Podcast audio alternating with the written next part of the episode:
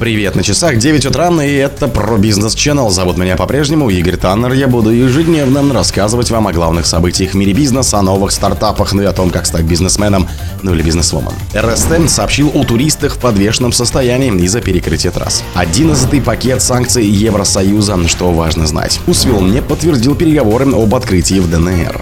Carlsberg Group нашла покупателя на свои российские активы. Спонсор подкаста Глаз Бога. Глаз Бога это самый подробный и удобный бот пробива людей, их соцсетей и автомобилей в Телеграме. Часть туристов, которые планировали в ближайшее время выезжать на курорты Краснодарского края или возвращаться с отдыха на автомобиле, оказались в подвешенном состоянии из-за ограничения движений по трассам М2 Крым и М4 Дон.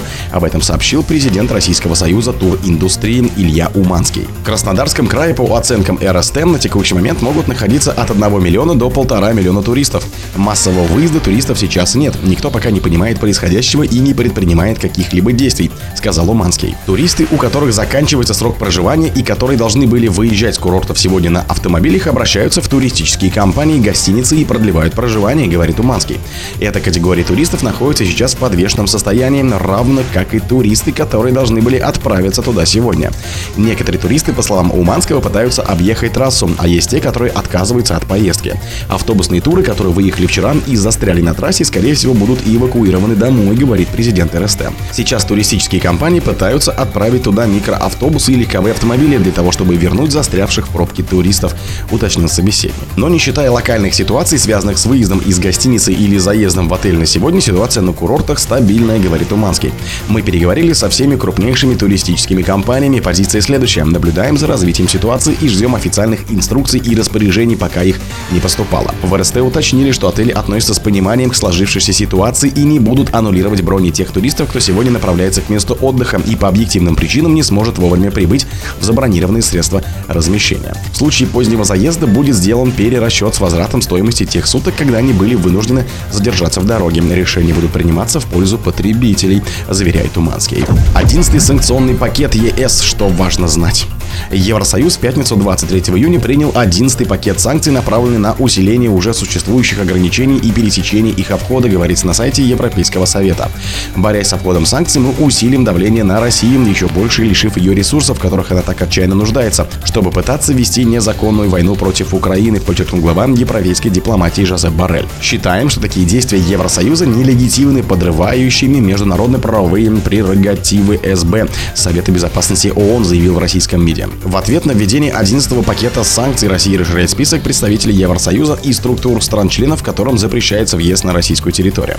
В пресс-службе правительства перенаправили запрос РБК в Минэкономразвития. В Минэкономразвитии, Минфине, Минпромторге, Минэнерго и ФТС не ответили на запросы. Совет Евросоюза фактически предоставил себе полномочия вводить вторичные санкции, то есть санкции в отношении неевропейских компаний, помогающим обходить существующий торговый эмбарго против России. Кроме того, впервые Евросоюз дал себе право ограничить ограничивать торговлю с третьими странами, при посредничестве которых подсанкционные европейские товары систематически попадают в Россию. Одиннадцатый пакет представляет собой существенную веху в санкционных усилиях ЕС, поскольку он позволяет странам-членам Союза на условиях единогласия и в качестве исключительной меры называть третьи страны, помогающим России обходить торговые ограничения, говорится в комментарии брюссельской фирмы Аквис. Усвил не подтвердил переговоры об открытии в ДНР. С представителями Совета управляющих в Усвила не велось переговоров о появлении в сети в ДНР ДНР заявили пресс-службе компании в ответ на просьбу прокомментировать слова главы правительства Республики Евгения Солнцева. Тот сказал в интервью 23 июня, что власти провели переговоры со Вкусвиллом и что сеть планирует зайти в регион. В видеоролике Солнцев говорил о том, что в ДНР снизятся цены на продукты, когда появятся отечественные сети и упростится логистика, что абсолютно логично. Также Евгений Александрович говорит о том, что ведутся переговоры с разными федеральными сетями. Наш бренд упомянут, возможно, поскольку был на слуху у спикера.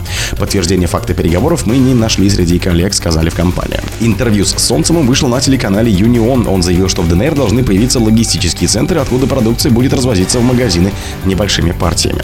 Должна быть база, и она должна быть не одна, и должна быть сетка. Поэтому мы предварительно провели переговоры со Вкусвиллом, и они планируют к нам тоже зайти. Российские сети появятся, мы прогнозируем снижение цен, рассказал премьер ДНР. Carlsberg Group нашла покупателя на свои российские активы. Датская пивоваренная корпорация Carlsberg Carlsberg Group подписала соглашение о продаже своего российского бизнеса, который представлен пивоваренной компанией «Балтика», говорится в сообщении на сайте концерна.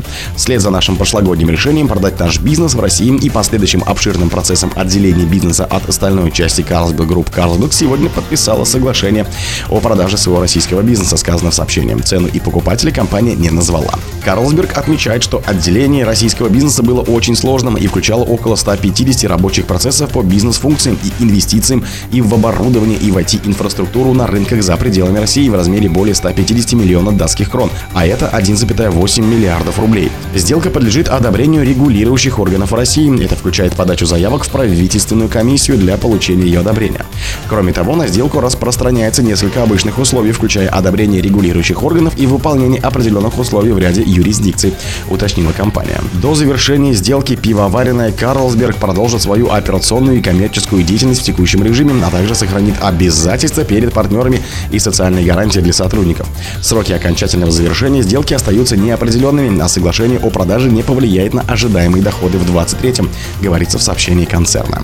О других событиях, но в это же время не пропустите. У микрофона был Игорь Таннер. Пока.